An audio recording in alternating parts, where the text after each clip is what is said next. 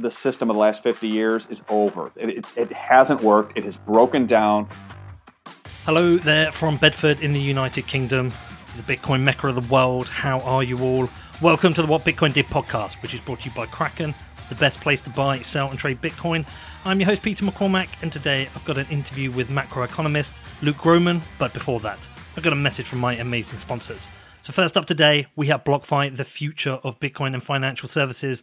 And with BlockFi, you can open up an interest account and start earning interest on your Bitcoin. Now, I am a customer. I love that my Bitcoin is working for me and that I receive interest every month from BlockFi. But also with BlockFi, you can use your Bitcoin as collateral and take out a USD loan. You can also fund your BlockFi account directly from your Bitcoin wallet. And with the BlockFi mobile app, you can now fully manage your account on the go. They have so much more coming this year and they are going to crush it. If you're interested in checking BlockFi out, I do recommend you do your own research. Then head over to blockfi.com, which is B L O C K F I.com. Also, let's talk about Kraken, my favorite place for buying and selling Bitcoin. I always use Kraken for buying and selling Bitcoin. Why? Because they are consistently rated the best and most secure cryptocurrency exchange, and security is really important to me. They also have the best in class customer service, so whatever issue I have, I know they will help me out. And if you want to start trading Bitcoin, they have every tool you could possibly need. Whatever your level experience, at kraken.com, it could not be easier to sign up and start trading Bitcoin. They also have a beautiful mobile first app so you can buy Bitcoin on the go. And with their margin trading, futures, and OTC desk, Kraken has every option covered for you. There is no better place to trade Bitcoin. Find out more at kraken.com or download the app. It's available for the iPhone and Android. Just search for Kraken Pro, which is K R A K E N P R O. Okay, so on to the show today, and this one is another monster. We've got Luke Gromen on, who is a macroeconomist and the founder of FFTT, Forest for the Trees, a research company that studies the macroeconomic climate. Now, a couple of weeks ago, someone messaged me saying that I need to get Luke on the show. He's a Bitcoiner, and I need to hear his thoughts. So, you know what? I reached out to him. I said, Come on, Luke, come on the show. Because this is something I've discussed with quite a few people. Actually, as long ago as way before the pandemic. People like Travis Kling were warning of the big systemic risks in the economy and warning of another financial crisis. So now we're essentially in another crisis. I wanted to talk to somebody else and get a get some kind of opinion on this wider economic outlook right now. But more importantly, I was interested to hear Luke's perspective on how we may mitigate our risks, the things to be aware of, and of course, scarce assets, how things like Bitcoin fit into this. So I hope you enjoy this interview. If you have any feedback, you know you can reach out to me. My email address is hello at whatbitcoindid.com. Also, on my other show, Defiance, a couple of things to update you on. If you listen to my four parter about the band The Ghost Inside, I did a follow up interview with them. That's available on Defiance now to listen to. And starting next week, it's a few days late just for a couple of reasons, but my three parter looking at Ghislaine Maxwell starts. That starts on Monday. So you can check that out at defiance.news. Outside of that, have a great weekend, and I will see you all soon. Luke, good afternoon. How are you? Well, it's afternoon for me because I'm in the UK. I don't know where you are, but Afternoon, anyway.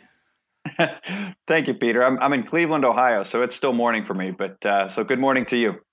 You're in Ohio, so you're a Buckeye.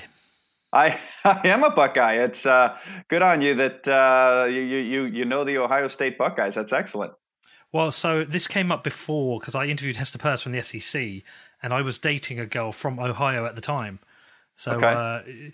uh, uh, she forced me to become a Buckeye, and she kept threatening to take me to a uh, a, a, game against Michigan, which never actually we never got around to doing it. But she's like, "You've got to come to a Michigan game." It's it's pretty incredible. It's uh, it's one of those life experiences that is uh, very a cultural experience, I guess. You, you, once you've been to Ohio State Michigan game, I would say I'm biased being an Ohio guy, but you, you can say that you've you've really had a, a, taste of Midwestern American life. I would say. Well, I, I've also been to Cleveland. Oh, have you really? Yeah, I've been. Yeah, I had a great time. Um, really, really good uh, selection of craft beer houses. Very much so. It is. Uh, you know, we had a pretty tough '70s, '80s, and into the '90s as a as a city, but it's really been sort of just just building itself back up and uh, um, become a much more localized economy centered around uh, healthcare, some innovation type work. But then, like you said, there is has built up this this great craft brewing.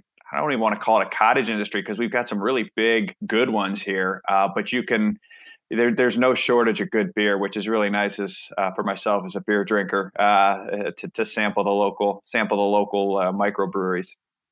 Well, listen, it's great to get you on. Uh, sometimes I can go down the Bitcoin rabbit hole and spend all day talking to Bitcoin people, and you know, forget there's like a world outside of it. But somebody dropped me a DM the other day, and they're like, "Look, you've got to you got to talk to Luke." Luke's a macroeconomic guy, but he's a, he's also a, he's you know he's a Bitcoiner, but he's a macroeconomic guy. But there's some people they won't know you. I, I don't usually do this with like the regular guests in the Bitcoin world, who everyone knows. But just for those who don't know you, Luke, can you just give us a bit of a background, who you are, what it is you do, and this kind of secret Mister X? Certainly. So, uh, I am the uh, founder and president of uh, FFTT, which is a macroeconomic and thematic research firm that I founded back in 2014. And what we do is aggregate a large amount of publicly available information from a disparate array of, of sources, and we aggregate that data in a pretty unique manner, trying to identify developing economic bottlenecks uh, because uh, prior to starting FFTT, I spent over uh, 20 years on the sell side in investment research and then in institutional equity sales. And what I found consistently in my career was that uh, excess economic returns or excess returns accrue to those sectors that stand to benefit from, or if you're short them, stand to be hurt by those areas in, in, that are in in the way of or in the middle of economic bottlenecks as they develop. So started this firm uh, going on seven years ago now, and it, it uh, had developed a knack for putting data points together in a unique manner uh, in my prior seats, uh, a couple different re- uh, research and sales products I put together uh, on the sell side for investment professionals, and so been at this for, like I said, seven years, and uh, it's it's been a whole lot of fun. We do we do research products for institutional, high net worth investors, as well as a retail and, and registered investment advisor product we have as well. And pretty interesting times for you then with this type of work. Very much so. Uh, when I started the business back in 14, we publish weekly, and and there were weeks where it felt like it was hard to to find uh, something to write about. And starting around mid 2015 or 2016. I started leaving so much on the cutting room floor that we started having to add products to our product lineup, which was a which was a champagne problem to have. And so it's it's been a very very fun time to be in the macro world, and particularly uh, to own my own firm and and be able to have the creative control to call them as I see them. Right, great. Okay, so and then before we get into some of the details, because I, I definitely want to pick your brain on like what's going on uh, on the kind of macroeconomic side of things is like tell me just tell me how much of a bitcoiner you? Are how much you know? What what does it mean to you?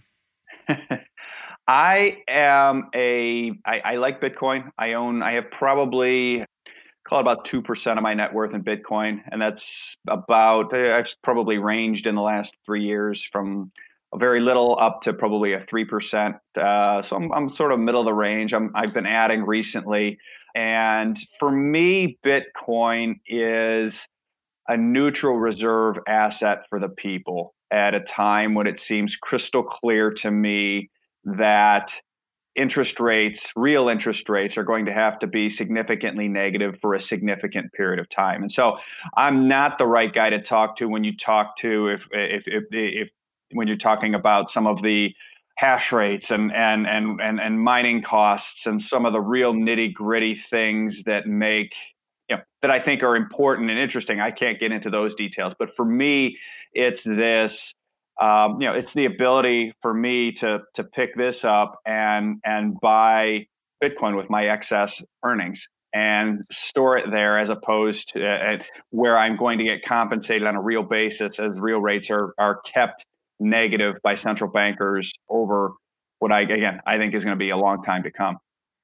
Well, I'm I'm also not the person to talk about those kind of deep technical things uh, related to hash rates. I wouldn't worry about that. But it's very interesting what you did then with your phone because my personal uh, wealth is is either in my property, which I live in, uh, my savings in my bank or Bitcoin. I have nothing else, but I did recently go down the gold rabbit hole because I felt like I didn't want to have all my non monetary wealth stored in Bitcoin. I felt like I just wanted a, a small backup in gold. But the process of I had to actually go through to try and acquire it because I wanted the physical gold. It was such yep. a pain. It was such a pain, man. So I ended up just buying more Bitcoin because it's just so easy, so much easier to buy, and then I can put it in my long term cold storage and forget about it. But all this process of getting gold was was a bit of a pain. But I mean, the interesting thing there is like even if you don't know the technical details, you understand enough about it to consider putting some of your net worth into it and a growing amount. So I think that's pretty cool. Yeah, I think it's a very interesting. Um, I, I, think it's a, a technological manifestation, I guess, if you will, of gold. Gold ultimately, if you what what is physical gold? Physical gold is just energy expended, stored, and portable, and that's effectively what Bitcoin is. It's it's it's if you look at it from a purely monetary aspect, uh, that part to me was has been apparent for a long time and continues to be apparent that they are, I think, you know, sort of blood brothers, I guess, if you will, uh, the, in the monetary world. Right. Well, I'm going to come back to the Bitcoin stuff. Um, I'm especially interested in you obviously provide uh, certain products, advice, consultation to people. People talk to you, they come to you, and I'd be interested to see or hear from you what kind of responses you get with regards to Bitcoin, how much you talk about that. But but we'll come back to that. Like okay. we're in a very very strange times at the moment. very strange times. Uh, I was actually doing an interview yesterday, and this guy was saying, "Well, hindsight is twenty twenty." Said like, actually, we need a new term for that because um, of the year we're having. But uh, I've like, what the hell is going on, man? Like, let's start with the US because the US leads kind of everyone looks to the US. It leads the world, you know, on a lot of issues. What is going on, man? Because like, seems like we're losing our minds a little bit, doesn't it? Yeah. you know, I think ultimately, if you look at it from a big picture standpoint, there's a great book called The Fourth Turning, written by Strauss and Howe, and I think we're I think we're waist deep and maybe chest deep in a fourth turning. And it's this generational theory where every four generations you go through this this these great disruptions. And I think we're in the midst of a great disruption. And I think there's a number of things driving these great disruptions. Uh, I think the pace at which technology is changing is very disconcerting. If you, we as humans are have, have, have 10,000 years of, of evolution, and we're used to seeing things change in a linear manner, which means very little at all in our lifetimes. And in the past 30, 40 years, we've seen these changes governed by Moore's Law, which is just faster and faster and faster. It's and and so that is changing in both things in a good way and a bad way, right? We, we again, we, we, we have this thing, which is absolutely would have been inconceivable 30 years ago, 20 years ago, 15 years ago. But it also at the same time changes the world in, in ways for large portions of the population that are negative in terms of the jobs it, it displaces, uh, the way it, it uh, pushes down on wages, et cetera. And so I think I think that's part of it. But I think big picture, I think what we're living through, partly technology driven, partly financial driven, is uh, basically promises that were made are no longer able to be kept as a society to broad stretches of our society. And this is something happening not just in the US, but around the world. And policymakers, I think, are trying to figure out the least disruptive way to break those promises. And I think ultimately that leads to all sorts of cognitive dissonance. Uh, it leads to political strife. It leads to a, a lack of faith in, in the authorities because the way the world worked, the way we were brought up to believe the world worked, has been by virtue of a series of events over the last, I would say, 19 to 15 to 19 years, if we dated it at 9 11, uh, the way we all understood the way the world worked in, on September 10th, 2001, has been proven to not be true or it's changed so fast as to almost be unrecognizable. And so I think ultimately it's these tensions, the, the core of these tensions that we're feeling, I think has a lot to do with trying to figure out how to restructure promises that are no longer able to be kept and then the political implications of those. And so I, that's probably how I would answer what what's going on. And we can dig into from there. Yeah. You know, what, what are these promises? You know, I think I think some of them are as basic as the breakdown of uh, of of the the American dream here in America, right? The American dream is you go to school, you go to college, you come out of college, you get a job, a couple years, you buy a house, you buy a car, you get married, you have some kids, and that was sort of the way it all worked. And and over the past 30 years, in particular, when you look at some of the globalization, trade deals, since we got China into the WTO, uh, it has gone from being possible for a great portion of the population to feeling impossible. Uh, there was a there was a great chart I saw the other day, and it showed that if you uh, it was measuring the cost of necessities, uh, and so basically the cost, you know, it, it, included education, which I think is necessary, healthcare, which I think is necessary, shelter, food, uh, etc. And it showed that in 1985 in the United States, it took 20 weeks at the median wage uh, in the United States to be able to get these things. Okay, you know, 52 weeks in a year, that's 40% of your year. That's okay. That that works. That is conducive to um, a functioning, uh, happy society. Last year or 2018, uh, that was 53 weeks to get those same goods. The problem, of you course, do two jobs. Yeah, yeah. The problem, of course, is that there's there's only 52 weeks in a year.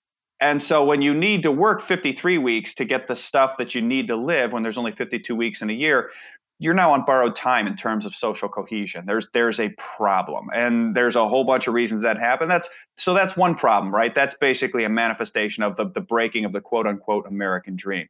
Uh, I think demographics. Can I just ask you a question before you go into that? Sure. Just related to that. So and, and is that because things have got more expensive, or is this due to a like long term debasement of the currency? Uh, I think it is a long term.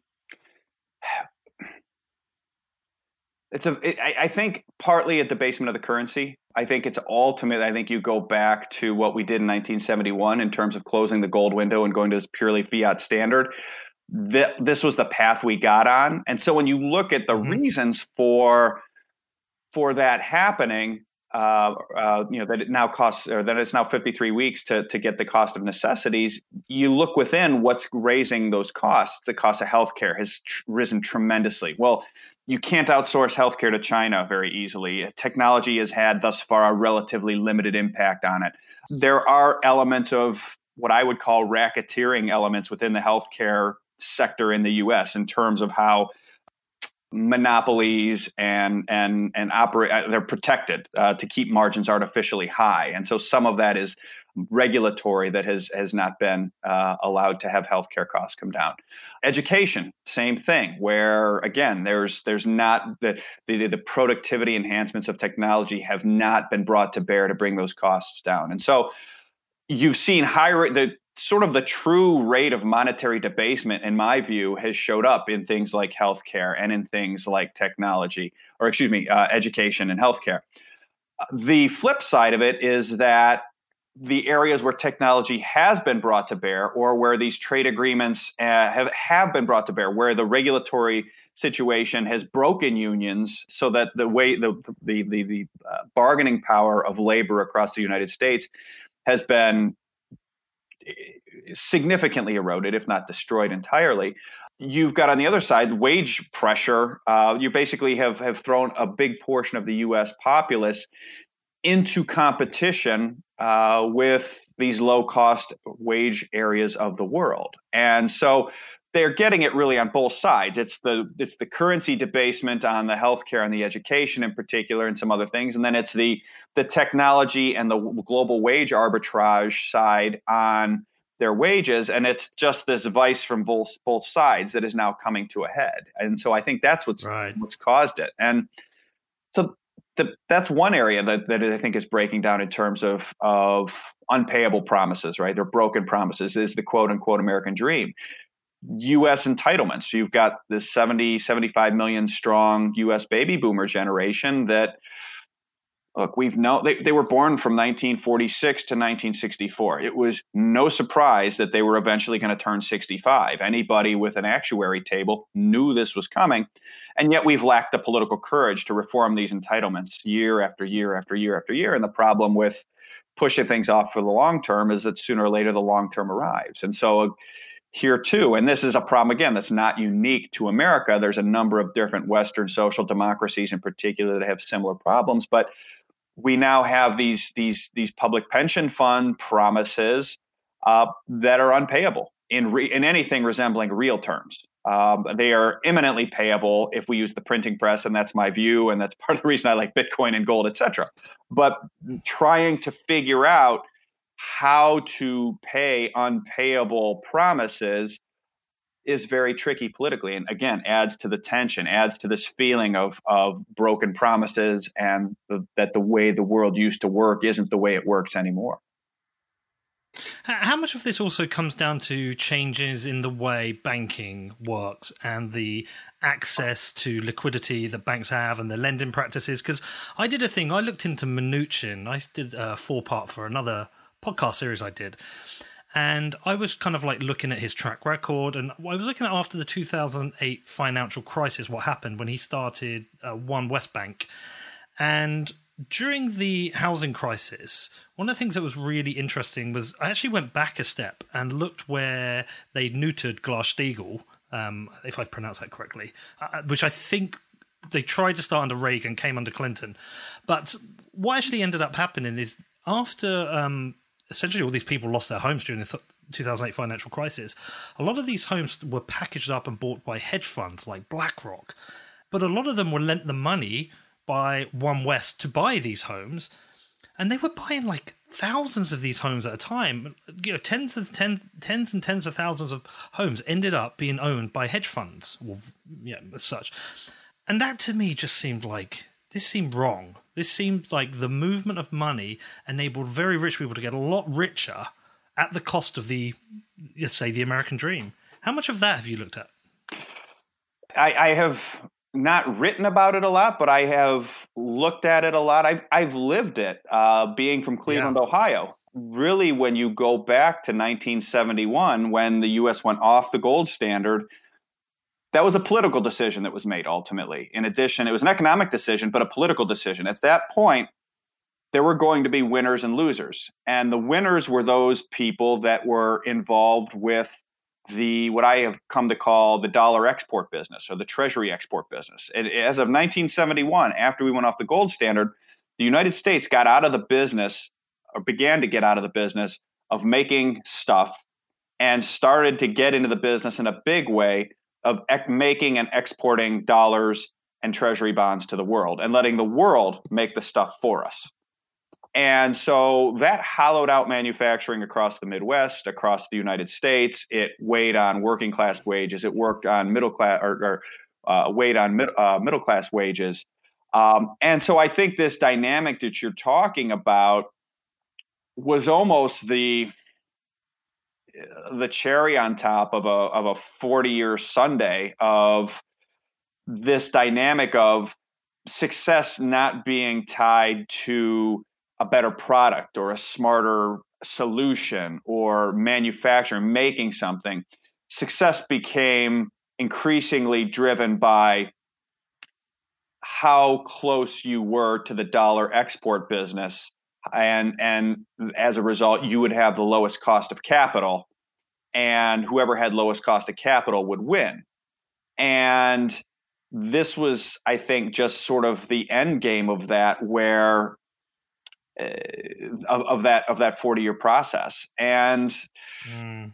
the reason i say it's the end game is because i i think so there's something we have written about a lot has been the United States Defense Department in particular, but other national security interests as well, saying that now that we have moved so much of our production offshore, uh, it's become a national security risk, as highlighted by COVID, for example. COVID was really something that I think was the first time both sides of the political aisle in the United States were able to say, okay, I get why offshoring all our manufacturing, this this unrestricted free trade, we're going to make dollars and everybody else will make stuff for us and then we'll give them the dollars and we'll we'll recycle the dollars. And why they finally understood that that was a problem, which was we needed equipment for COVID and we didn't have it and we couldn't make it and we needed to ask China pretty please.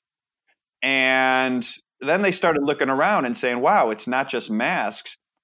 We get 80% of our antibiotics or ingredients in our antibiotics from China, who certain people in the United States are having are, are, advocating an increasingly adversarial relationship. Well, that doesn't seem like a really good idea to start an adversarial relationship with someone who's in, who controls 80% of your antibiotics. And so I think we're that's why I say I think the culmination or a culmination of this 40 year process was what you described in terms of they had access to cheap capital when capital wasn't around, and they had access to cheap capital because of political connections. Uh, ultimately, uh, it wasn't like you know they made the dollars better than somebody else. I mean, you and I could have made the same dollars. It's a couple keystrokes on a computer. It was political connections.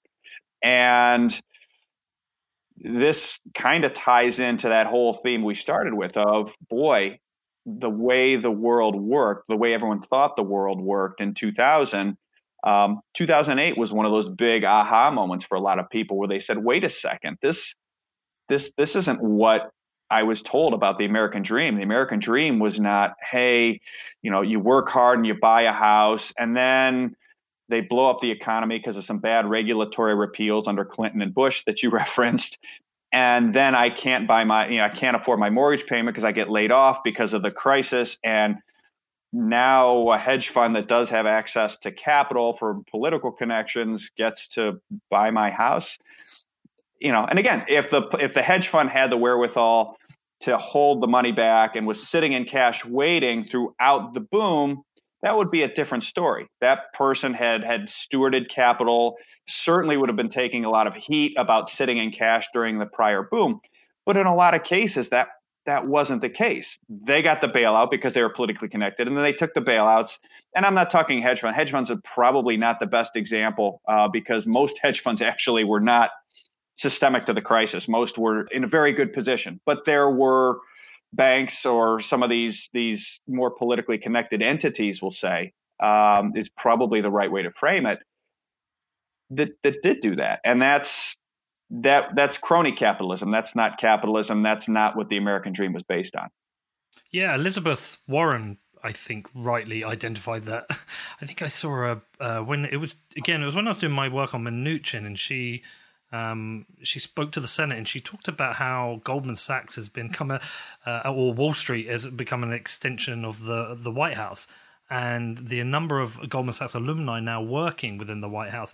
For me, that that seems there's something there's something wrong there. There's something in there that just seems like if you're meant to be working for the American people, how can you be getting your policy advice from pe- people who are helping their friends? Well, it's you know some of it is ultimately you know, again, it's really a choice, right? So there's oligarchs in most nations. There's centers of power in in every nation, right? Um, and when you look back, why I think it's important to look back why Wall Street has so much had so much influence within the White House and within the, the policy circles in Washington. And that was a function, really, again, of this decision in 71, where we got out of the business of making mm-hmm. stuff and got into the business of making dollars. And so the relative, if you look at there's there's charts, and I'm going to misquote it, uh, but if you look back to say 71 or 75, the percent of U.S. GDP coming from finance was three or four percent. Uh, and by 2007, 2008, it was it was like 18 percent, 19 percent. It was some huge number. And the pro- there, there's a number of problems with this. First of which is that finance is by definition I won't say a, not a, not a, not a predatory uh, um, uh, activity, but is an activity that takes a cut on other economic activity. And so, like when you have something that's drawing, you know, three percent of your blood out of you every year, if you have some sort of it's a, it's a parasitic activity ultimately. Uh, and I don't mean to say that all finance people. I work in finance. I, I don't. They're they. I, I, love my clients. They're they are wonderful. At, that is not what I'm saying. Is that, but it's it just strictly defined as what finance is. Finance ultimately takes a little cut each time. That's how they make their money. And that's fine when it's 3%, 4%, 5%. You get it to 20% of GDP nearly, and they're taking their cut, it leads to very distorted GDP outcomes. This wealth gap just blows apart. Your your the dyna, the dynamism of your economy begins to wane again because it becomes much more lucrative for your brightest and most talented people. If you're an unbelievable engineer at MIT, you could come up with cure for cancer, or you could go work at a hedge fund and make a lot more money a lot faster eh, without the legal risk. And so it leads to these distortions. So there was there's a great article written uh, by a gentleman named Simon Johnson, who was the former head of the IMF in 2009, May 2009. It was called the Quiet Coup, and it looked at the United States crisis. And he said, "Look, this is this is sadly very familiar to me as the former head of the I, former chief economist of the IMF. I've seen this over and over in all these other emerging market economies. And historically, when we've had these types of crises, the playbook is very straightforward. The IMF comes in, we demand political reforms, we demand economic reforms, we basically take the reigning oligarchy associated or tied in with the government and pull them out, that business oligarchy, separate them so that we can make the necessary reforms to the system. And if they don't agree to those reforms, we leave and say, fine, we'll come back because we know they're going to have another crisis. And then we'll come back and see if they're serious the next time around. And he said, the US has an oligarchy. It's the financial slash Wall Street oligarchy. And if they don't do these reforms, they're going to have another crisis and it's going to be worse. And sure enough, we didn't do the reforms really. There was some talk, but they weren't, you know, they were more around the fringes. A lot of them have been sort of defanged. And again, it's one of these very difficult things that is not black and white. There are shades of gray. Uh, they are difficult to implement. They involve pain that politically powerful interests. And so they didn't happen. And so I think was we're now. Was, sorry, was Dodd Frank one of those reforms that was required? Uh, I, I, would I would lump that in with yes with yeah. reforms that were that were put in place. Yeah, but they didn't want it. you know, it's well, Mnuchin did. They're watered down. They you know, and, and again, it's really even things like Dodd Frank. Some of those reforms are ultimately treating the symptoms and not the disease itself. And the disease itself right, is okay. the structure of the currency system, sort of the original sin of of, of 1971 and, and even arguably the original sin of 1946 that in, in terms of Bretton Woods and choosing the dollar over the Bancor. Um, they can they can tinker around a little bit around the edges, um, but until you address that original sin, you're going to keep having these same types of problems. It's, it's interesting you talk about 1971 a few times. Have you seen the website? The uh, WTF happened in 1971. so I know the guys who did that. They've been on. I think it's a fantastic website. I find the whole topic fascinating, but um, I haven't heard anyone during the process when I've talked about it before mention what happened in 46 with Bancor. Can you explain what what that was? What should have happened? Sure. So in in 1944 I, probably should say 44 but at any rate 44 obviously there was the meeting at bretton woods where it was apparent the allies were going to win the war we need to get together to start structuring what the global the global economic and monetary system looks like after the war and there were two proposals there was a proposal by john maynard keynes ironically and his proposal was the bancor which was a neutral settlement asset or currency, as I believe tied to a basket of commodities. And basically, his proposal was that anytime your a, a, nation's surplus uh, got too high. Basically, surpluses and deficits had to be settled in bancors, effectively, right? So uh, this neutral settlement asset that no one could print, and um, that would prevent imbalances from building up over an extended period of time. If you ran surpluses for a while, you would have to be you you you would be receiving bancor, uh, and your currency would strengthen uh, relative to those paying the bancor. Their currency would weaken. They would become more competitive vis-a-vis you. Your economy would slow. Theirs would accelerate, and it would be a much more uh, self-correcting and stable system.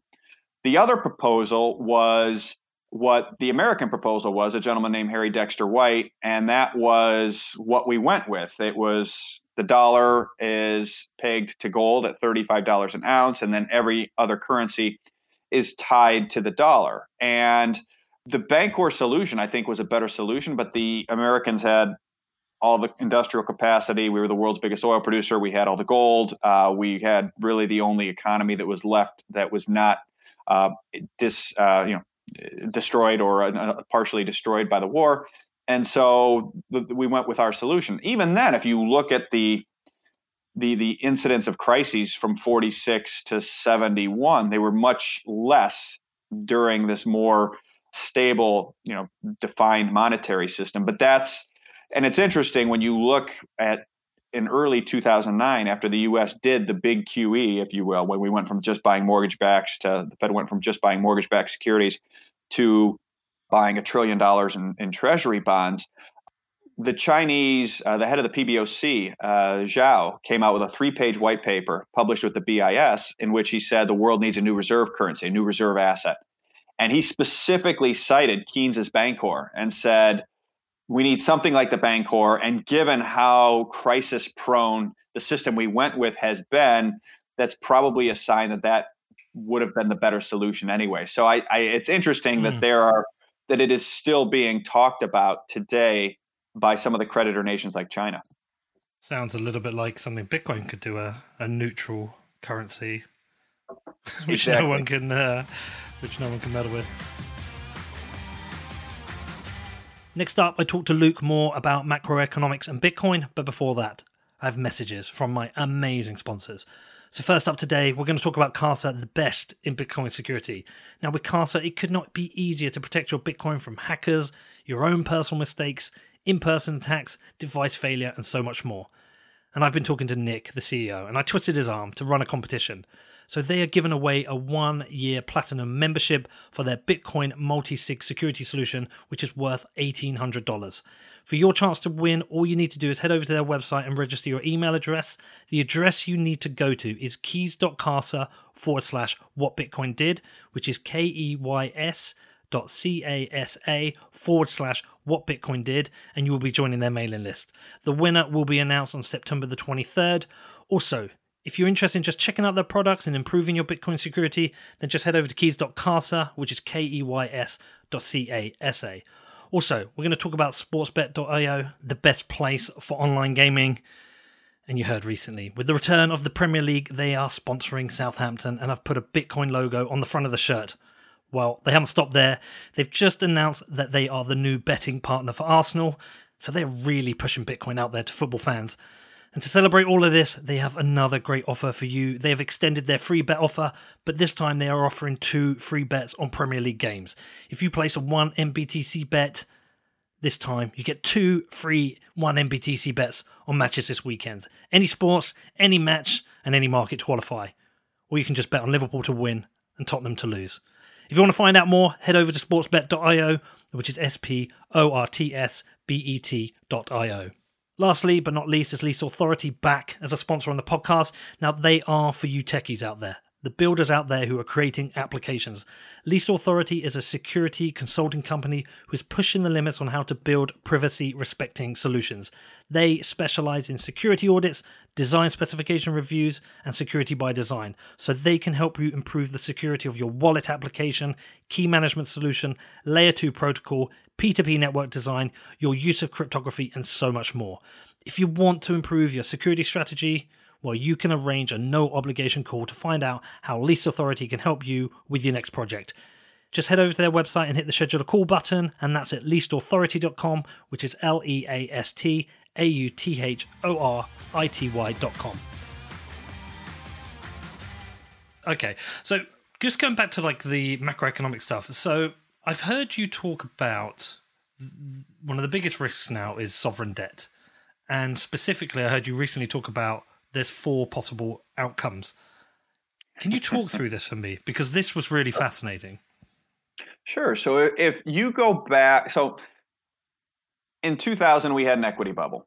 Mm-hmm. And the way the policymakers dealt with the equity bubble when it burst was they basically kicked the problem upstairs to the banking system via a housing bubble. They uh, Paul Krugman famously said, "We need a housing bubble to make up for the lack of loss of demand from the equity bubble." And so that became a banking system bubble slash housing bubble. And when that burst, they kicked the problem upstairs to the sovereign level. In other words, we all saw how the, the governments backstopped the banking system. So the problem now sits at the sovereign debt level. At the same time as demographically, we have all of these entitlements going from off balance sheet debt to on balance sheet debt. In other words, we have to send the money to 75 or 70, 75 million baby boomers in the US. So we have a sovereign debt bubble. If you look at where these bonds are priced, where these bonds are rated, relative the underlying fundamentals of the bonds, it's in my view by far the biggest bubble out there. Now, ultimately, okay. they're not going to default on the bonds. They can make the, the central banks can make the bonds priced at whatever they want them priced at by printing money and buying the bonds to make sure rates are where they want them to be.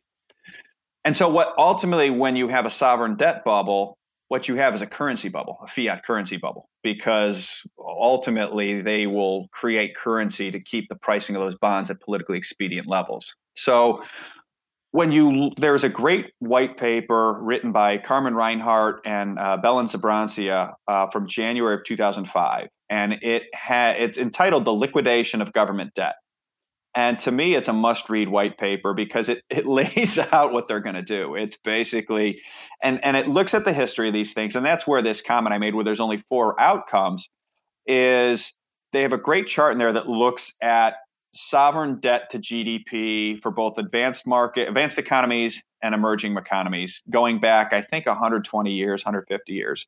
And the point is that every time, and it doesn't matter if you're advanced or you're emerging, every time debt to GDP at the sovereign level has gotten to where we now are, there's only four outcomes, and that is default or restructuring, inflation, financial repression, which is basically just a version of, of inflation, or hyper a few hyperinflations. And that that's it. Those are your those are your outcomes.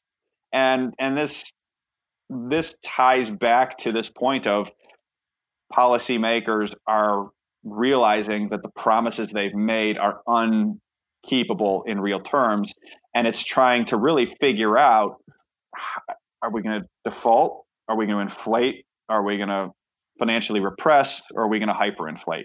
And they don't want to hyperinflate mm-hmm. because that is a complete indictment of them. They can't. They, they can't really default uh, for political reasons, and so we've been really since 2008 when that crisis combined with where we were uh, in terms of debt, how we dealt with that crisis, and then the, the, demographics. Since 2008, you've basically been trying to financially repress and inflate, and really more financially repress, which is just we're going to keep rates low and understate inflation and hopefully inflation will will rise and we will grow our way nominally out of this debt burden and the bet there made, the implicit bet made by these policymakers is that they'll be able to pull it off without political unrest. Because ultimately, what financial repression does is it takes you from you know needing 20 weeks of work to buy essentials to needing 53 weeks of work to buy essentials and once you get to 53 weeks of work to buy essentials your ability to financially repress is you're you're you're you're, you're done. Like you're you're going to start seeing financial or excuse me social unrest. You're going to start seeing political populism. So, no, so we started with four. So they they're not going to default. So we can take that mm-hmm. one away. financial repression they've tried for three years. We're going to take that one away, or for for twelve years, and and we've now hit the point of no return. We've got social unrest, political populism. That's not an option anymore. So now we're left with the two: inflation or hyperinflation. And they don't want to do hyperinflation. So to me, it's interesting within this context of again these things laid out five years ago by the you know people writing white papers for the IMF. So these are being passed around official policy circles. It's interesting to me now that the Fed, hey, we're making this major shift. We're we're serious about inflation this time. To me, I think is very interesting from a timing standpoint. That I think I think they know, you know, restructuring default was never an option. Financial repression was tried and failed, and we got two left: inflation and hyperinflation. Right, but how do they prevent uh, inflation becoming hyperinflation? because that uh, is the rub. Yeah, because like I saw Jerome Powell's comments, which I thought was very telling, which is a trigger to me to consider having a, a little less cash in the bank and and other assets. But um, like, how much inflation do you think people will swallow? I think it depends on where it shows up. Okay. And and and so if it's more of the same of what we've seen, which is asset centered inflation, wealth inequality increases, this the cost of living for everybody else gets more expensive. I don't think that's an option anymore um, politically, and I think they mm-hmm. understand that. I think that's what Powell is saying between the lines, and so the one of the things that grabbed me about Powell's comments was that how labor market focused he was, how much it was all around. We're going to let the labor market do what it's going to do, and we're going to let it run hot, and we are not going to stop the party before it really gets going. Because then, for at least a while, that can be a really nice inflation for a lot of people. And the reason I say that is it, it can amount to a debt jubilee if your wages start rising 10, 15% annually and your mortgage is capped at two and a half by the same Fed and other monetary authorities, then suddenly your real cost of living after adjusting for your house payment and your mortgage payment uh, or, or your car payment, excuse me, which are fixed, there's going to be a span of a few years where you can re- you can you can really pay down debt and and G- nominal GDP can really grow and the US government can do the same thing because as wages grow 10 15% for everybody tax receipts start growing 10 15% while their bond rates are 65 basis points for 10 years uh, then suddenly if you can do that for three four five years you could wake up and find yourself instead of at 120% debt to GDP you could be back at I don't know I've not run the math 80% you know, 75 something eminently more sustainable. And i think that's that to me is I, I, just thought that portion of powell focusing so much on the labor markets was interesting because i think for that span of time you can have a, a really positive inflationary experience now if it gets Who's away from them for it? Uh, bondholders Bond, bondholders are paying for it you hold bonds thank you for your donation. Uh, you're going to get every dime you're promised, and it's going to go from buying you, you know, you know, to par- paraphrase my, my my my my friend Raoul Pal, he said, "Look, buy bonds, wear diamonds," and it, you'd buy bonds, wear diamonds this year, and then you'd buy bonds and wear cubic zirconia the next year, and then you'd buy bonds and wear crackerjack on a string the year after that, and that's you're going to get every coupon payment you're promised. It's just not going to buy you as as much stuff. Uh, it's not going to buy you as much right. labor. It's, you're basically they're the holders of the underpriced mortgage of the of the under couponed mortgage. So so, the, so they're debasing the bonds. They're debasing the currency, and as a result, yeah. the bonds, and that ultimately yeah. ties back to my original point of this: the promises of the system are unpayable. Who's going to pay? And it's for the last 12 years it's been the debtors have paid the debtor it's basically been hey this the currency is generally sacrosanct. We're the, the we're going to keep the currency, the, the, the value of the currency, relatively constant to keep the bondholders whole, close to whole in real terms. And that to me is the big question of what did Powell really say? What is he really going to do? Because to me, it seems very possible it's a change toward a political decision, really, he may have just made, which is we're no longer worried about keeping the bondholders whole on a real basis, and we're going to let the uh, the currency fall enough that wages can rise and we can start to basically shift some economic wealth back to this this labor and, and middle class that has been under pressure for 12 years but really if you look back 50 years. Well so it's funny you bring up Raoul Pal. I know Raoul. Raoul's been on my show a few times. Um, so he's going deep in Bitcoin I, I saw that. I saw that. Yeah, I've just on his Twitter. I was trying to remember. Did he say fifty percent or something? I don't know. He put out a wild number, and um, I was trying to remember what, it was. So listen. So so okay. These these are interesting times and kind of scary times for a number for a number of reasons. But another thing Raoul said to me actually another time, I was like, Raoul, what do you do? And he said, Listen, you've got to first you've got to hustle because it's going to get competitive out there. And he said, hold some physical cash because you never know when you might need it. And he said hold uh, scarce assets such as Bitcoin and gold. And I, I thought they were they were really good points. But like I, similar question to you because there'll be people who listen to this and maybe not economists and you know, they're just going to work every day and they're kind of like just hoping to protect their family, protect their assets. How how do you think other people should be like normal people should be preparing for these situations? What are the risks that normal families have right now? So I I think the risks that normal families have are policy errors by central banks. I think is probably their biggest risk, and and by that I mean we have the U.S. fiscal, and I'm going to focus on the U.S. because that's where I spend most of my mm-hmm. time. Mm-hmm, but. I think this applies applies broadly uh, uh, across a lot of the developed and even some of the emerging markets the fiscal situation of these countries uh, of the US was already critical. It was an incipient crisis heading into COVID. And COVID has blown an absolute gaping hole in the fiscal situation. It's turned it from an incipient crisis to an acute crisis. And so when I say policy error, if the Fed, the longer the Fed goes while trying to, as I've equated it, ride two horses with one rear end, with the horses moving in opposite directions, the worse, the bigger the risk for the average family. And by that, I mean, they need to understand that the system of the last 50 years is over. It, it, hasn't worked. It has broken down for any number of reasons.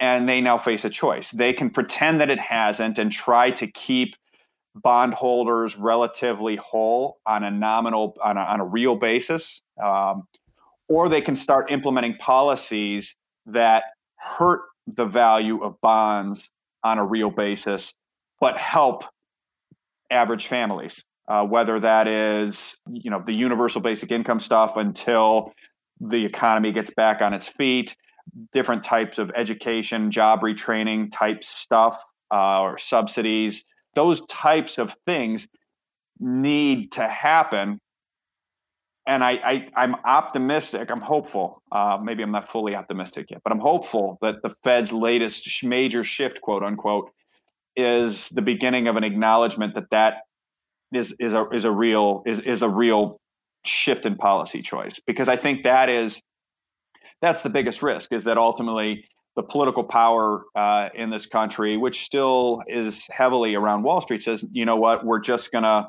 we're going to preserve the value of of of the dollar no matter what and we're not going to implement these programs and we're just going to let it turn into you know a lord of the flies type situation proverbially for the for the middle class and the working classes that's not a good outcome it might make them feel good about the mm-hmm. real value of their bonds in the short run but now you're getting i mean you're seeing it in the social unrest around this country. People are uncomfortable. There are promises that are not being able to be kept. And so far the weight of where that that rock of unkept promises has fallen has fallen almost entirely on the backs of of, of middle and working class uh, you know basically the 90% or the 99% and what you're seeing around the US around the world i think is just a physical manifestation of they can't take anymore. There's no more blood to squeeze from that stone. So I think that's the big risk. And you know, for the average family, to me, something we wrote about for our clients earlier this year was a, a, a Jacob Fugger uh, allocation. So Jacob Fugger was the wealthiest man in history, um, and you can look him up. And eh, at any rate, the the, the punchline was he said you keep your wealth in four buckets: cash, twenty five percent cash, twenty five percent gold, twenty five percent equities, and then twenty five percent real estate. And be prepared to lose money on one of them all the time and then just re-normalize you know, re- rebalance as one wins and one loses. And he was able to carry his fortune forward for a long time using this, you know, a build it and then carry it forward by using this allocation. Now, for today, I would say, okay, I like the cash, I like the gold. I think gold, Bitcoin, you know, you can talk about those allocations. That's to me very similar asset classes. Real estate, equities, uh, I think again are they're they're they're inflation they're inflation hedges. If within your 25% cash, if you want to have some you know sovereign bonds or or, or high grade to me I, I, I don't like sovereign I want to own high grade corporate bonds you, that can you can count that within your cash so I I wouldn't say it as black and white mm. concrete 25% cash 20, but I think having that type of allocation for the average person I think is really important particularly when you look at where we are, right? We went through the, the where we are, big picture, and how this has worked out. There's four ways it works out, and we've not we've tried two of them. One was never going to happen. Second way has been tried and failed, and so we're left with inflation or hyperinflation. I don't think hyperinflation is going to happen, uh, particularly in the United States, for a number of different reasons politically, economically, how broad, diverse, and big our country is. It, it would be really, really hard to have happen so I, I, don't think it's a risk you need to actively hedge, but it's it's a tail, it's a far, far tail risk. And at any rate, even if that never happens, which I don't think it will, you still have, to me, it is, I think, becoming a political impetus for inflation. That that's the only way out at this point. And some people say they can't make it happen you know, I, I, I, strongly disagree. You know, there was a, a, we were something we wrote about for clients recently was um, Arthur Burns, the former Fed chairman before Volcker, gave a speech in 79 in which he said, look, for the last 15 years, we could have stopped this inflation anytime we wanted. It was just a political decision. We were so scared of the prior, you know, the prior transformative experience of of, of that era of policymakers was the Great Depression this this just deflation they couldn't stop. And so they were consistently erring on the side of inflation. We could have stopped it anytime we wanted. Well, we fast forward 40 years from there, the transformative experience of this generation of policymakers was the 70s. Inflation, we can't stop it. We don't want to do that again. And so they have consistently erred on the side of deflation. Have we just had that transformational change? Maybe, but it it can happen very quickly. It doesn't take much. They can they it, it's again it's a political decision. It's not the economy has to do certain things. They can a small number of people can get in a room and can make it start to happen. And that was the lesson of the 70s. How much is the election playing into this at the moment because I imagine 4 months before or 3 3 to 4 months before an election your policies will be very different post election because your your goal is to win, right? I mean, one of the most important things for Donald Trump is to keep the stock market high because that's one of his calling cards, right? He's he's lived off that. Are, are you imagining the policies are going to reflect the fact there is an election coming, and therefore the things that happen in the short term are going to be things that are going to support Donald Trump's reelection? Short answer is yes. I do think yeah. the there and and I personally something I think we're watching real time is this debate over the renewal of the COVID stimulus, where you've yeah. got the Republicans seemingly, not seemingly, they are advocating for a stimulus light, I think is what they're calling it, or, or, or um, program relative to what the Democrats want. And so it's almost to my eyes like they're trying to maintain their fiscal discipline credentials ahead of this election because I think they know in their home states in some cases, if they just say, yeah, what the heck, let's just do another two or three trillion, they run the risk of being voted out of office by these fiscal conservatives. So I think we're seeing some elements of that. Um, I agree with you that Trump, I would think, would want the stock market to stay high. Once we get on the other side of the election, to me, it's fascinating, right? Because on one hand, we have Trump, who is the king of debt, who is, I've been told, is is quote Trump on the leash, quote unquote, not, and that if he gets reelected, you'll see Trump off the leash. Which your listeners around the world are going, oh my god, yeah, no, I, and that that's that's um, yeah, that's what I've been told. Uh, so uh, that that to me is interesting. And then on the other hand, you've got Biden, who a couple weeks ago in the New Yorker, Obama said policies are not that different from Bernie Sanders. And hmm. right. So people said to me, "Well, why doesn't San- why does Sanders need to run?" Trump began implementing his policies in terms of some of the stuff, and and and Biden's picking up the mantle. So, long-winded way of saying, I think in the short run, it's it's a little hard to see what the ultimate policies will be, both from the political side, from the fiscal side, but also what the Fed really meant. And so to me, it's going to be really interesting. What I'm really watching for, I guess, are, you know, in addition to the potential for an air pocket here before the election because of this, you know, feigned fiscal discipline by certain parties, um, is on the other side of this after whoever's been reelected or newly elected. What does that look like from the fiscal side? Because the Fed is saying, listen, we're just going to keep supplying liquor to the party. And that to me is where things could start to change pretty quickly in terms of the narrative and the consensus views, the inflationary readings, the rate of negative real rates, which, you know, to me speaks very positively for things like gold and Bitcoin. Yeah. All right. Well, listen. Look, we should we should close out on a little bit of a little bit more Bitcoin, um, and I'm especially interested in your work. You, how much you discuss Bitcoin with your clients, what the kind of general feedback is, because personally, when you talk about those um, percentages, like I'm probably like I don't know, what did I say? I'm probably twenty percent property, zero percent equity, five to ten percent cash. The rest is Bitcoin. Now that's part because of the price I bought Bitcoin. It's gone up, but also at the same time, I'm just nervous holding cash. But also, I'm up to about sixty percent of my company treasury, which is a very small little podcast, but is six figures, is now also Bitcoin because I'm nervous holding too much cash. What's the kind of gem? Well, how much do you is does Bitcoin come up, and what are the general kind of things you're hearing about it? I know that's a broad question. No, no, it's it's a great question. Um, so the Bitcoin has started to come up, I think, a lot more. Not even I think, I know, has come up a lot more in institutional conversations over the past probably 12 to 18 months.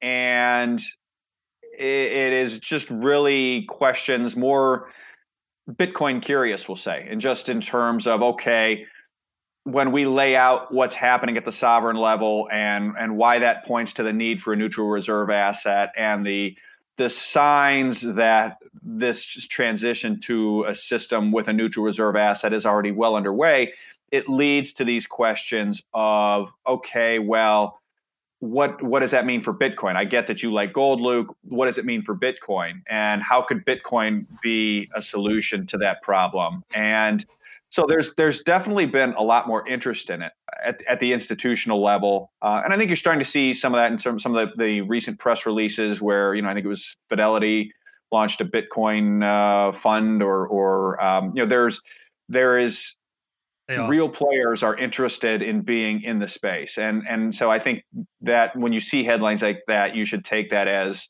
as a read on on the level of interest that i've been seeing and being asked about over the past 12 to 18 months in particular. What's putting people off though? Is, is it just they don't understand it? Are they worried about regulation? Do people worry about volatility you know, I think it's less the volatility and it's more, and I think it comes down to really understanding. Uh, and it's an area where I admittedly still struggle is when you start hearing sovereigns say central bank digital currency and they start to get nervous about basically Bitcoin is a truly libertarian asset. Nobody controls it. And I think ultimately that is probably the biggest stumbling block, even for people like myself, of will they really allow a truly libertarian reserve asset to just completely overtake their ability to manage the system? And that breeds a whole bunch of questions. But I think that's that's the fundamental concern. And and for me personally, it's it, it's reflected as well in okay, if we have to have some sort of systemic reset, if we assume central banks are still involved at that point, which I do, then I look at central bank balance sheets and I see that they have gold on their balance sheet and they do not have Bitcoin on their balance sheet. In which case, if there's some sort of systemic debt reset, you could see clear to gold getting written up to a really big number on central bank balance sheets. I think Bitcoin would participate in that at least side by side and maybe even more. But I think that is a I think that's a holdup. As you look at within the current central bank structure, there is, I think, an implicit concern that as events happen, you basically have to make a have to gauge a view of, of, of will the libertarian asset get big enough where it can simply overwhelm the central banks and the entire current quote unquote operating system of the currency system? Or will there be you know will, will the central banks maintain some level of control uh, use gold whatever? And to me that is i think probably the biggest holdup. That's probably something that can be resolved with and that's again where I fall down of no, listen, you have to understand if you look at the technology and, and the cryptology, et cetera, that it, it simply can't be done. And I've read some of those arguments and I've just not been A, fully smart enough and B, devoted the time to get myself comfortable fully with the there's just absolutely no way the authorities can stop this libertarian neutral reserve asset from doing what it's going to do. I mean, they can't shut it down, but they can legislate and make it difficult. I do think, think though, there's a bit of a moat being built around it by the size of the Bitcoin economy itself, and you've got these companies like uh, MicroStrategy just recently put, I think it was fifty percent of their treasury in. I mean, two hundred fifty million dollars. I think the yeah, amazing.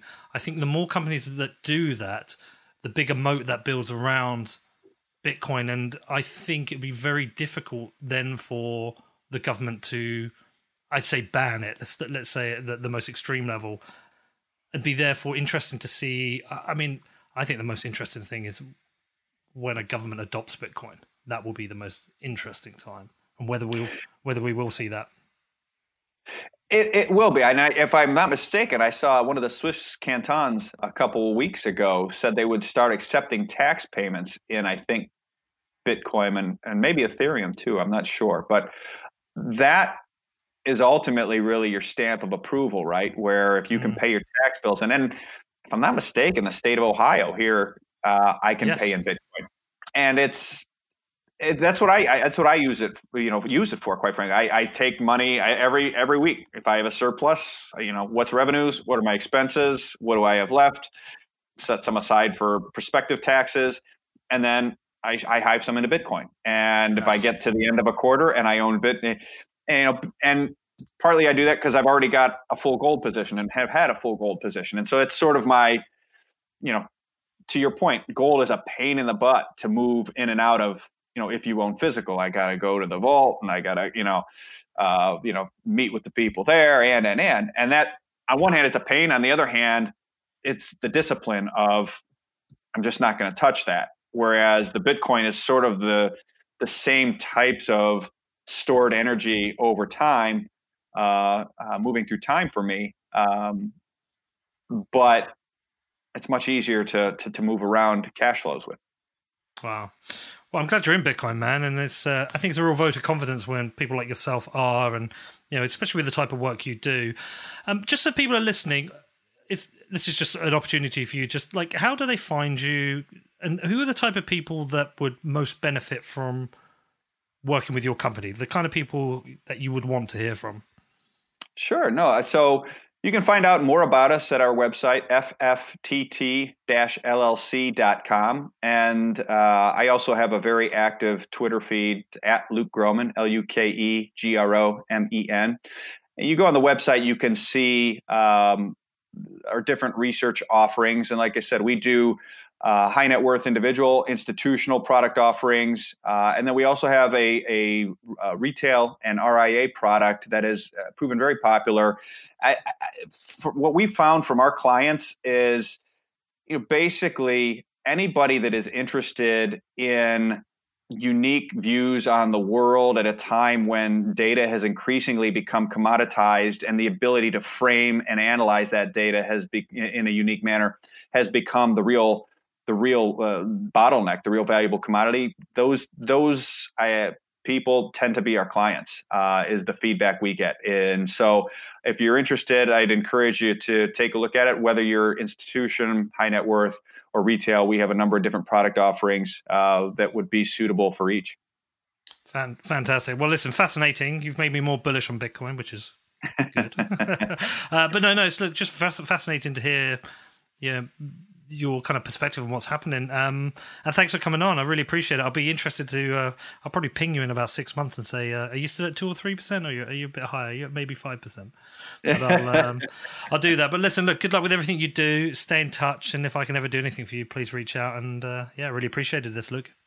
Thanks for having me on. It's been an excellent chat. I really enjoyed speaking with you. So, uh, uh, I'd, uh, yeah, I'd be happy to to follow up again in six months or so. So, thank you very much. Alrighty, what did you think of that one? Did you enjoy listening to Luke?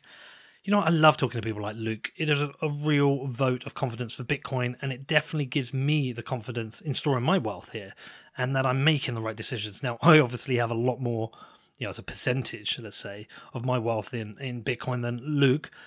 But it's good to hear these people who've come from a more traditional background who are seeing the value in Bitcoin. It's great. I think I will follow up with Luke at some point, six months to a year, and just get an update on what's happening with him and whether he's increased his 2% of net worth in Bitcoin, which could be significantly higher anyway um, if Bitcoin goes on a run. But yeah, it'd be great to catch up with Luke and see, you know, if he's become more of a stronger advocate of Bitcoin. Anyway, thanks for listening. If you have any questions, you can reach out to me. My email address is hello at whatbitcoindid.com. If you want to support the show, I'm really reaching out and asking for people to go to iTunes and leave reviews at the moment. They really help with the ranking of the show. So if you've got a couple of minutes, if you like the show, just go to iTunes and leave a review. Outside of that, if you listen to my show on Defiance 1333 Days about the band The Ghost Inside, I followed up with them. I did an interview with the band. That's available on Defiance. And also, starting next week on Monday, my three parter looking at Ghislaine Maxwell that kicks off. So, yeah, check that out. That's all available at defiance.news. Outside of that, have a great weekend, and I will see you all soon.